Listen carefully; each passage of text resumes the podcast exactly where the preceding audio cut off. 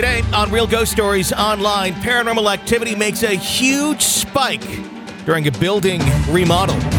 Also, an elevator takes on a life of its own as teens explore a haunted structure. Welcome to Real Ghost Stories Online. Call in your real ghost story now at eight five five, eight five three, four eight zero two or write in at real ghost stories online dot com. You're about to enter the world of the unknown and quite possibly the undead. This is Real Ghost Stories Online. That it is. Eight five five, eight five three, four eight zero two, our phone number. You can write it at real ghost stories online dot com. Many ways to get your stories to us. If you enjoy the program, well, this is a listener-supported show primarily. You go to ghost podcast dot com, five bucks a month. Get access to all of our bonus episodes, all two hundred and almost forty some of them now, up there for you. You can hear the previews of those episodes on Thursdays on our regular feed, but the full episode there for our E P Ps, extra podcast people, ghost podcast dot com to check all of that out. You can even subscribe through Patreon. The link is there at ghost podcast dot com. Tony and Sean joining you once again, and how are you this fine day? I'm doing good. I just got my eighty-four piece chocolate heart for Valentine's Day. I was going to give it to my Valentine, but I thought, no, it's too good. An eighty-four piece chocolate heart. Now, what the hell? Well, I mean, I mean, you've heard of Russell Stover. Yes, yes. And you've seen your uh, your four-piece, your eight-piece, your twelve-piece little hearts mm-hmm, sure. that you spend four bucks on. That's that's super original. Mm-hmm. But, um, I mean, you know, it's uh, we saw the eighty-four pound bucket of mac and cheese available at Costco. Everybody's wanting more. Mm-hmm. Sure. So why not have more of the chocolate? The thing is that, that sucks about, and I remember getting some of those when I was a kid, like my parents would get me a Valentine heart on Valentine's Day. And the thing is, there's like about three chocolates in the, the pack of like fifteen that you get that are actually good. And the rest are the fucking nougat. I, I, I, you come I, across it and you open it up and you're like, mmm, look at that. And then you bite into one. Son of a bitch, who wants a cherry in the middle of chocolate? I think I feel as passionate about the shitty chocolates in a chocolate box as you do about candy corn. I remember you getting pretty vile about candy really? corn in October. I mean, yeah, I mean, like, why would why do well, half you know, of the these be- exist? The best way to enjoy candy corn, the best way to enjoy candy corn, you know what that is? In the trash is what you always say. To throw it in the garbage. Yeah. Correct, yeah. Absolutely. Well, I, I mean, my question is, you know, things tend to get better with time. When you look at other products, uh, the ones that people don't tend to like, they they kind of phase them out and they don't keep selling them. You know, there's a reason there isn't Crystal Pepsi anymore. There's a reason there isn't, you know, you know A M Pepsi and, and other weird variations of candy that nobody really enjoyed that much. So why the hell is it that the chocolate heart industry hasn't ever gotten their shit together enough to say, you know what, I think most people throw away the nougat. Maybe we should do something else. I'm sure it's probably like one of the cheapest ones to make, and that's probably why they're doing it. But I don't know. Maybe there just needs to be a year-wide boycott of chocolate hearts some year to get it to their through their thick heads that nobody wants the fucking nougat. Jeez.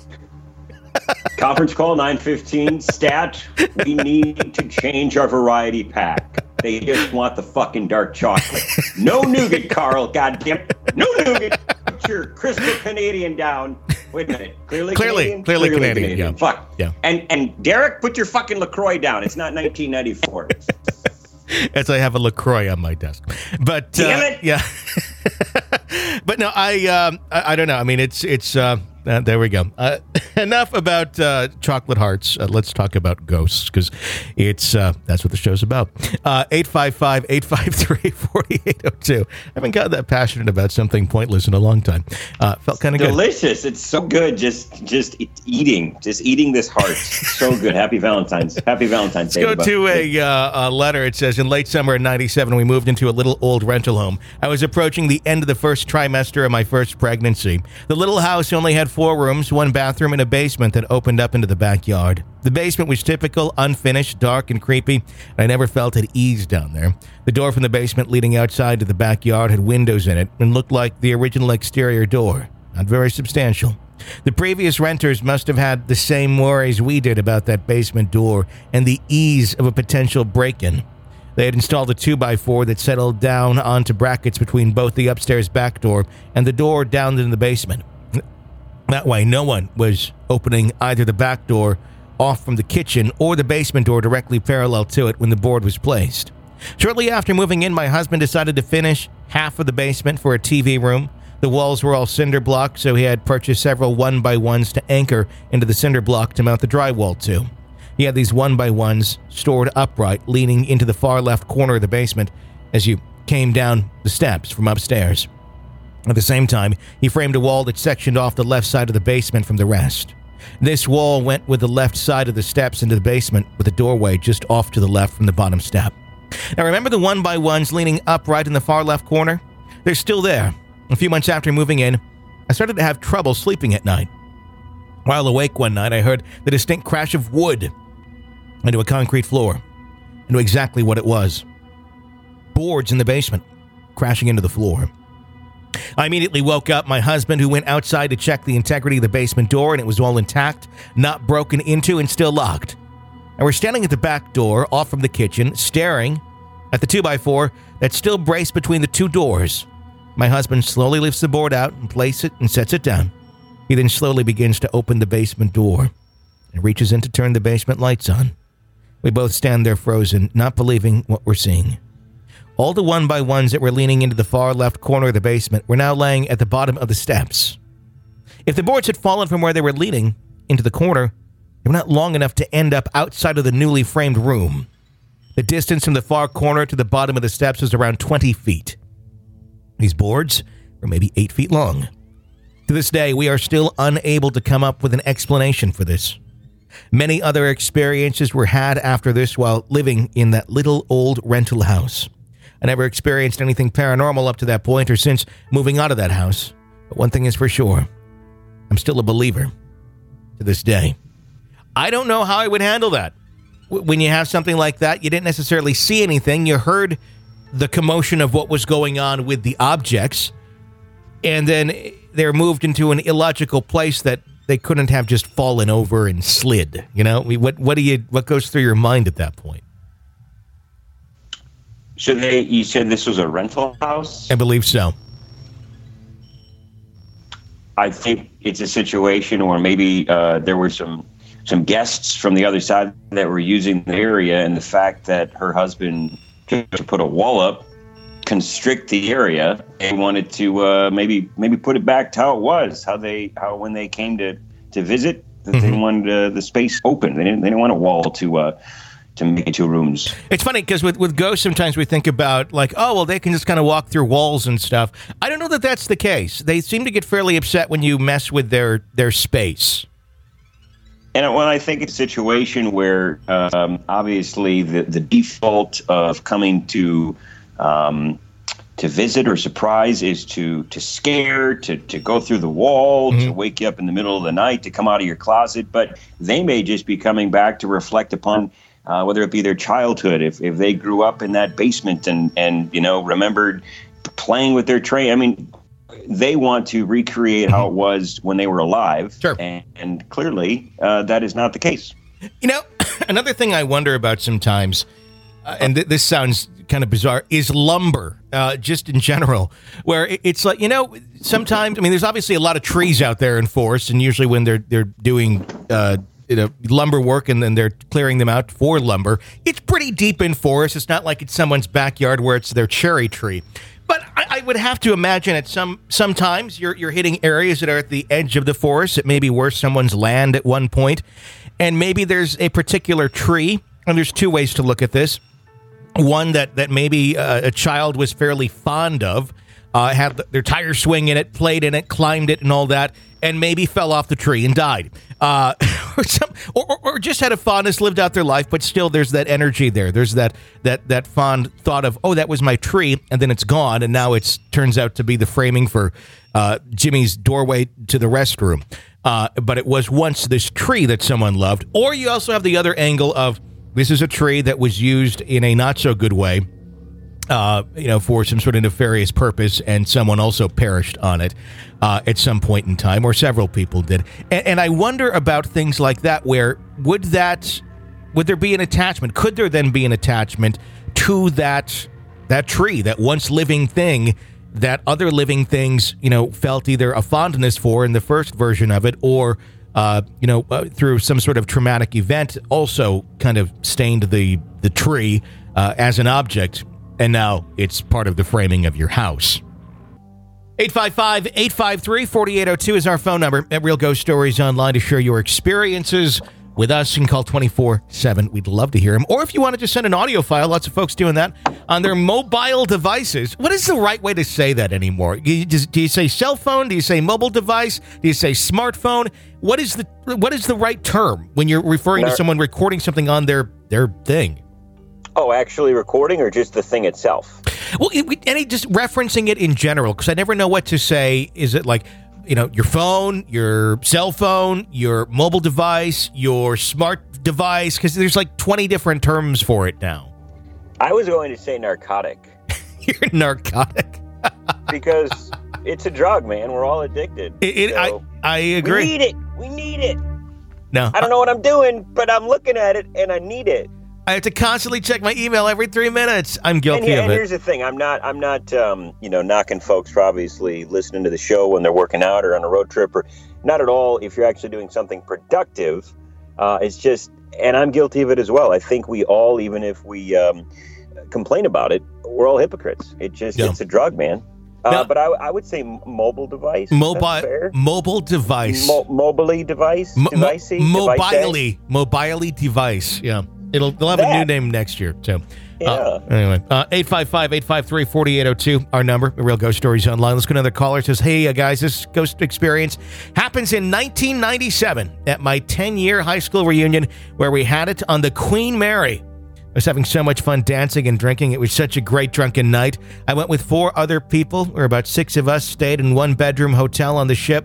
Since there was only one bed and one couch for the four of us, we had to sleep on the floor, and it was the most uncomfortable stay since I was one of four sleeping on the uh, the floor. So, because it was so uncomfortable on the floor, I couldn't sleep. Got up, left the room, and wandered the ship. Ran into some other friends that were still walking around drinking and having fun. I wanted a drink, so me and two other people went to go explore the ship and get a drink. After we got me a drink, we found ourselves wandering the halls trying to figure out where to go. So after a couple hours, not really doing anything, my two friends were helping me trying to find my room because I forgot where it was. Somehow we ended up on the elevator and thought it would be easier trying to find my room. So we got on the elevator, pushed the floor that I thought was where my room was, but when the elevator stopped, the doors opened. There was a man wearing work overalls standing there telling us we were on the wrong floor. We apologized, pushed the floor I thought my room was on, and when the elevator stopped, the doors opened, and it was the same man standing there yelling yelling at us, saying we were on the wrong floor. We all looked at each other, wondering why this man kept telling us the same thing, since it was a mistake. We kept stopping on that floor. Now, just so you know, the Queen Mary has only three floors that are accessible, so you would think it wouldn't be that hard to find my room. The third time we tried the elevator, it stopped on that floor again, but this time the man was gone. We looked at each other, wondering what had happened to him, because it was a tiny little room with just a wall and a door, so we tried to open the only other door on that floor. It was deadlocked from the side. There's no way anyone could get through the door unless they had a key. We looked at each other and said, holy shit, we just saw a fucking ghost, and attempted to go back to this floor, but the elevator would not stop on that floor again. For the life of us, we could not find that floor. Took the stairs, found my room with no problem, and they waited to make sure I got in. Next, the next morning at breakfast, we did talk about it again and agreed we saw a ghost. Sorry if this was so long, but I had to explain each detail that I could remember. Thank you, and I hope to hear my story. I do have others to tell, but I'll do that another time. This became a yearly E P P. Even though I've been binge listening to you guys for about three weeks now, I absolutely love it. Uh, here's an interesting thing about that story. We've heard a very similar one on the show uh, a couple of years back. I, I couldn't tell you the exact details because it's been a couple of years back, and I can't tell you what I had yesterday for lunch. But uh, it was very similar, where it was the man somewhere in the ship telling him, you're going the wrong way, go the other way. Uh, so interesting. This is what this ghost does. Well, thank you for uh, having me collectively crap our pants. First of all, sleeping on the floor of a of a ship, of a boat? The Queen Mary, That's yeah. Just, okay, fair enough. It's an ocean uh, liner. It's not like it's, you know, Bill's dinghy that's going to go out on Lake Winnipesaukee. Okay, so it's not like John's seventeen-foot Bayliner inboard. No. Okay, uh, that is... Here's the thing. Sometimes we listen to some stories, and there's some intrigue. There's some, some entertainment. I mean, some visitors that are humorous ghosts. That would scare the fuck out of me. As yep. they said in the story, holy shit, we saw a ghost. I mean, it's pretty... Yep, mm-hmm. I want to get off the boat now. Thank you. I want you to go on. Can we, you, go, can we go back to port, please? You can't leave. Mom. Have you ever gone back to a, uh, a high school reunion of any sort? I didn't. I, um, no, you? No, I have no desire to. I didn't like it when I was there. I, I don't like, I don't find it to have any reason to drive uh, seven hundred miles to go see people that I really was not that close with to begin with. Yeah, I think there there was uh, for, I believe it was the ten-year reunion, there was a uh, a committee that they were putting something together, but nothing nothing ever formalized. And yeah. quite honestly, uh, to your point, I don't think it's, a, I didn't like it when I was there. I liked high school. Yeah. I just really have no reason to be like, oh, hey, how are you? Yeah. Man, you, you peaked senior year of life. That is unfortunate. Can you uh, change the oil on my car? Thanks. Yeah, it's it's one of those things. I mean, some it was just never a thing for me. I totally get it if if that was your time and, and you loved it and you had friends and it worked. I didn't. I, I was working. I felt alienated. I felt uncomfortable, and I didn't have many friends. So if I was not, you know, I, I didn't have enemies, but I just wasn't like I, I, I wasn't popular, but I wasn't unpopular. I was kind of like didn't exist. Uh, it was one of those things where the only times people would come up to me and like try and befriend me is if they wanted tickets to a concert or the latest Backstreet Boys C D or something of that nature, because I was working uh, in radio. And it's like, oh, yeah, Tony, maybe he could get us that for free. It's like, oh, how nice of you. You don't communicate with me any other time or invite me to anything. But the second you want that fucking Matchbox twenty C D, I'm your buddy. Well, it's hey, three a.m. Hey, Shelly, come here. Come here. Yeah, you want to be my partner here in chemistry? Yeah. Guess what? Fuck off. Well, it's three a.m. and I'm feeling lonely. You want to push me around? Well, I will. Well, I will. Get- Show me the meaning of being lonely, bitch. Drop the mic and walk away. And that's how I probably would go if I went to my high school reunion. Show me the meaning of being lonely, bitch. And that's that's how it would go. Oh, coming up next, the latest Maury Povich. Who is the father? eight five five, eight five three, four eight zero two is our number at Real Ghost Stories Online. Let's go to a uh, caller. Hi, let's hear your ghost story. Hey, guys. My name is Dave, and I work at a bark processing plant outside of Savannah, Georgia, out in the country. And uh, I'm alone here all night, so I listen to your podcast because being out here alone in the middle of the night, out in the country, it's the perfect atmosphere for these kind of stories. Um, I'm running my machine at the moment, actually, and I hope you can hear me over the sound of the machine. Um, I guess I have always been what you guys call sensitive. I've had experiences ever since I was five years old, intermittently throughout my life. It's not it's not a constant, but I've probably had more than my share. Uh, I've lived in quite a few haunted houses, and uh, sorry, and uh, this story is about one of the more active haunted houses that I lived in, and I didn't live in, I only lived there for ten days. And uh, at the time, it scared me because I was quite young. This was about nineteen eighty-six. I was twenty-six years old, and I had just separated from my wife, and I worked, this this happened in Michigan, and uh, I worked in the factory district in Kalamazoo, Michigan, which is uh, just a lot of these old Gothic red brick buildings that were built in the eighteen nineties and were still being used. And it was just the whole blocks and blocks of these old factories. And the houses in them areas were also built around the turn of the last century. Um, they were all Victorian style, you know, nineteen hundred to nineteen ten, twenties, in that area.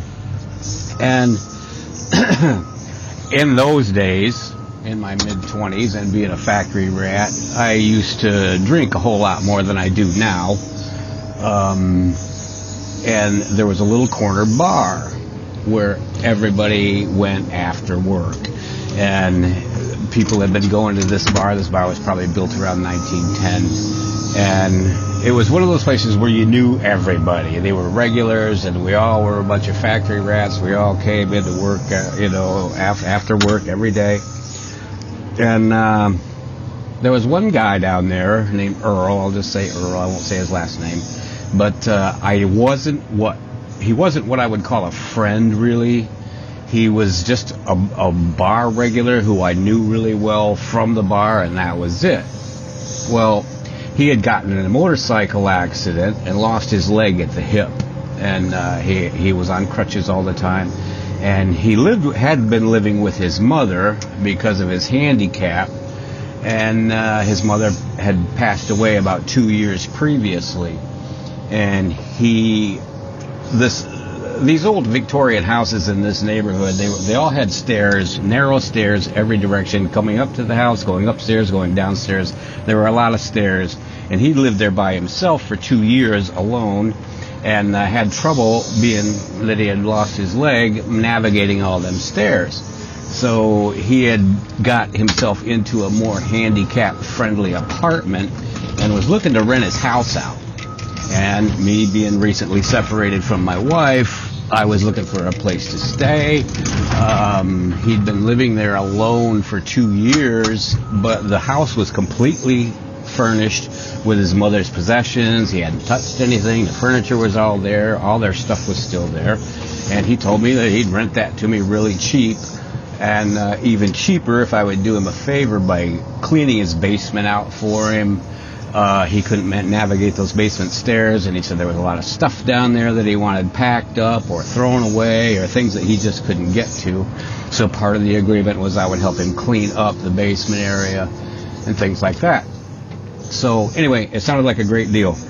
And I moved in there, and the very first day I was there, I mean, things started happening immediately. The, I mean, the day I moved into this house, things started happening. But uh, the the first day I moved in there, I, I went in the back door and walked into the kitchen, and I'm looking around, and all of a sudden I smelled this really strong lilac smell. Uh, and this was in the middle of winter, by the way, so there were no lilac bushes around. And uh, I, I smelled lilacs. And then the, the smell just vanished after a few minutes. It just went away. And then a little while later, as I'm moving some of my stuff in, I smelled lilacs. And uh, that smell just kept coming and going all the time. And uh, while I was moving in, And uh, this house was completely furnished in all of his mother's furniture from the fifties and sixties. It was almost like, you know, it was it was rather dated, but it was completely furnished, so I wasn't complaining. And uh, I got my stuff moved in, um, had taken off my work clothes and threw them in the washer and dryer in the basement, went to bed. And uh, the very next morning, I get up, getting ready for work. I'm going to take a shower.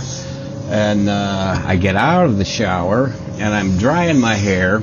And I remembered that I had left my clothes in the dryer in the basement. So I throw my towel on the floor and uh, run down the basement to get my clothes. I come back up. My hair is still a little bit wet. So I look around on the floor for my towel. And I, I don't see it. And I'm like, well, what the hell? I, I mean, I'm I'm not saying I'm a slob, but I'm known to be quite casual, and it is very normal for me to throw my towel on the floor. And uh, I'm looking around on the floor. I don't see the towel. So then I turn around and look at the shower, and my my towel is nice and neatly folded up on the shower curtain rod. And even at that time, like I said, I'm not a slob, but I am casual. And I thought, well, that's odd. It's just not something I would do, is, you know, fold my towel up nice and neat like that, especially when I was running down to the basement and, you know, maybe not done drying off. But anyway, that was just something I noticed on the first day. And uh, I go to work, I come home, and again, intermittently throughout the evening, I smell lilacs. And that night, I get up to use the bathroom, and there's, I'm in this bedroom at the end of a hallway, and there's, in a lot of these old houses, they have like these narrow stairways that go to the attic. They were, they, you don't see that in houses today, but back then it was pretty common to just have a very small stairway that led to the attic. Well, that stairway to that attic was in the hallway right next to my bedroom door. And when I when I go out to go to the bathroom, the I, I notice that that door is open and the light is on in the attic. And I'm like, well, okay, I better go up and turn that off. And I walk up the stairs, and there's boxes of his mother's belongings up there, I assume. And the light is on, and on top of one of those boxes is a lot of old black and white photographs scattered around. And I had never been up there before. I hadn't gone up there. I didn't go up there the first day I was there, so I just thought, okay, well, you know, that's probably, I don't know, something I'll have to clean up eventually. And I turn the light off and I go back to bed. Get up the next day, nothing really dramatic happened, and uh, other than the intermittent lilac smell. And I go back home that night, nothing, nothing yet. Uh, I go to bed. And I'd had a few drinks. I stopped at the corner bar, you know, let Earl know I was in there and everything was okay. And I go to bed. I wake up the next morning, and I swing my feet out of bed, and I, I put my feet on the floor, and there's a pile of dirt. And there's a broom and a dust, there's a broom leaning up against the bed and a dustpan sitting right on top of the bed. And I stuck my feet right into a swept up pile of dirt, which, you know, I know I don't get up in the middle of the night and sweep up bedrooms in my sleep. I thought that was really odd. So, you know, you, you just kind of, okay, file that as something odd in this house. And I go to work. The next night, I get home, the same same thing. I, I get up in the middle of the night to go to the bathroom, and I look in that attic doorway is open and the light's on up there, and I, I know I haven't been up there to turn that on, but I go up there to turn off the light, and I look down and I notice that the pictures are rearranged from where they were before. They're just not quite the same. There's like a little pile here, and you know, things like that, which again, I'm, I'm starting to get an idea something's not right in this house. You know, I mean, I'm, like I said, I've I've had experiences all my life, intermittently, and but I can tell when something's off, and things were starting to seem off to me. So, uh, I turn off the light, go back to bed, get up the next day, go to work, and the the I you know I come back home, go to bed. The next morning I get up to go to work. And I had this, you know, the old garbage cans that were galvanized metal. I had a nice, shiny, new galvanized metal garbage can in the kitchen for my trash. That's what I use for my trash can in the kitchen. Well, as I'm leaving for work, I walk through the kitchen, and that trash can is in the middle of the floor, upside down, and trash is scattered everywhere in this kitchen. And I'm like, oh my God, I mean, I know I'm here alone, and I know I did not do that, and something's really odd with this house. So the weekend comes up, and I was, part of my deal was I was supposed to clean this bathroom, or the, not the bathroom, but the basement, and uh, as part of my rent. So I decided Saturday I'm going to go ahead and do that. And I, like I said, I used to drink back in those days a lot more than I do now. And uh, I go down the basement, I grab a beer out of the refrigerator, go down the basement, and I start cleaning up. I crack the beer and I set it on the stairs. As, and I'm kind of working my way around the basement to take, you know, come around, take a sip off the beer, and then work my way around the basement. Well, I come back to the stairs to get a drink, and that beer's not there. you know, the basement was quite cluttered, so I thought, well, maybe it's somewhere around here and I just can't find it. I'll just go up and get another one. So I run up the stairs to the refrigerator to get another beer, and there is my beer sitting on the counter right next to the refrigerator, still sweating. And it's like, okay, you know, now I know something's going on here, because I have not came up since I went down, and I certainly didn't bring the beer up. I know I left it on the stairs. Okay. This, there's just been all these little things, and I mean, this has happened in a, in a in a period of just days. I mean, this is all going on all the time, and the and the constant lilac smell coming and going. So this was oh a few days later, and like I said, I had separated from my wife, and I suppose I can say this now because I mean, even though we did get back together eventually, I did divorce her several years later. But uh, I, I, I'm out, I'm having a few drinks, and I run into this little blonde girl, and she was cute, and, you know, I, I ended up taking her back to this house. And we, you know, we did the usual thing you do after you pick up somebody at a bar, I guess, and uh, fall asleep. Well, I wake up in the middle of the night, and somebody is thumping me in the chest really aggressively with a with like an index finger, like somebody's poking me really hard. And I snapped up, sat up, and looked over at that girl because I thought maybe it was her. Well, she's sound asleep, and I was like, "What the fuck was that?" And uh, as I'm sitting there, I'm like, you know, the girl kind of stirs a little bit, and she wakes up and, and you know, asks if anything wrong. And I'm like, no, no, I just I just got to use the bathroom.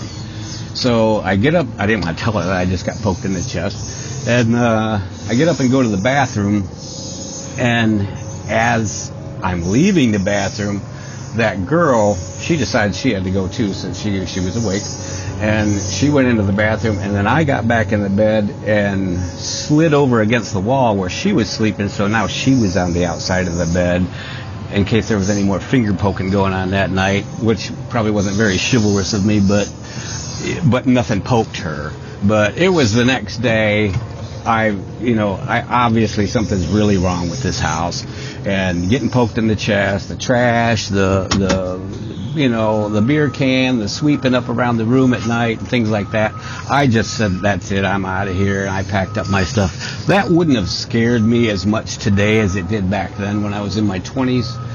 But, uh, and anyway, I go down to the corner bar after work like usual, and I see Earl, and I said, you know, Earl, it's like I really appreciate you, you know, rent, renting me this house, but there's something really freaking weird going on up there, and I just, I just can't stay there. And he just kind of rolls his eyes and like, oh man, he says, I was really hoping she wouldn't do that to you. And I'm like, what are you talking about? And he goes, well, it's just my mom. It's like she's been doing that for the last two years. And he said, all she's trying to do is tell you to pick up after yourself. She, she, she was a very tidy housekeeper, and she doesn't like you leaving messes. Which is why she, and then it all made sense. The beer can, the broom, the trash can, and my towel, all that stuff made sense afterwards, but I still wasn't going to move back in there. And uh, like I say, looking back now, that wouldn't have bothered me so much because I've had quite a few uh, unusual experiences since then, and I've almost become nonchalant about them. But anyway, that's it, and thank you very much. I love your show. I'll talk to you later. Bye. So what do you think? You think it was something that was kind of like, uh, you shouldn't be doing this, and uh, was trying to intervene? Uh, yeah, it's uh, one of the, the stories. I mean, there was one example, then two examples, then seven examples, and then fourteen examples. I'm like, hey, move out! How many, how many uh, reasons do you need here? And uh, I very much enjoy how he said he's not a slob. He's casual. Yeah, it's uh, it's uh, it's one of those things where I, and I feel bad for a lot of folks because you get into those situations where the house is haunted or something's going on. Yeah, move out seems like the easiest, but that's not always an option realistically because the the next option is, you know, living in your van down by the river, and sometimes it's like, well, maybe I'll deal with the ghost versus that. I'll tell you what, if I wake up and I'm staying at a buddy's house, and relationship ends, and I put my feet in a pile of dirt, and there's a dustpan and a broom. My van is extremely appealing down by the river, even if it is a late model Nissan Altima. I'll make it work. And, uh, and and and I could see you doing that. I could see you doing that. I don't know that everyone would would uh, find that, that as appealing, depending on how uh, how dark the ghost is. There would be some cases though where I think I would uh, I'd have to draw that line too. Uh, eight five five, eight five three, four eight zero two is our number at Real Ghost Stories Online. That's going to wrap up today's program. If you like the show, keep us on the air. Become an extra podcast person. Go to ghost podcast dot com. Get all the bonus episodes of the show, advanced episodes, and more. Even a free e-copy of our Amazon best-selling book when you sign up at ghost podcast dot com. Only five bucks a month to get all the bonus stuff. Check it out. Until next time, for Sean, I'm Tony. Thanks for listening to another episode of Real Ghost Stories Online.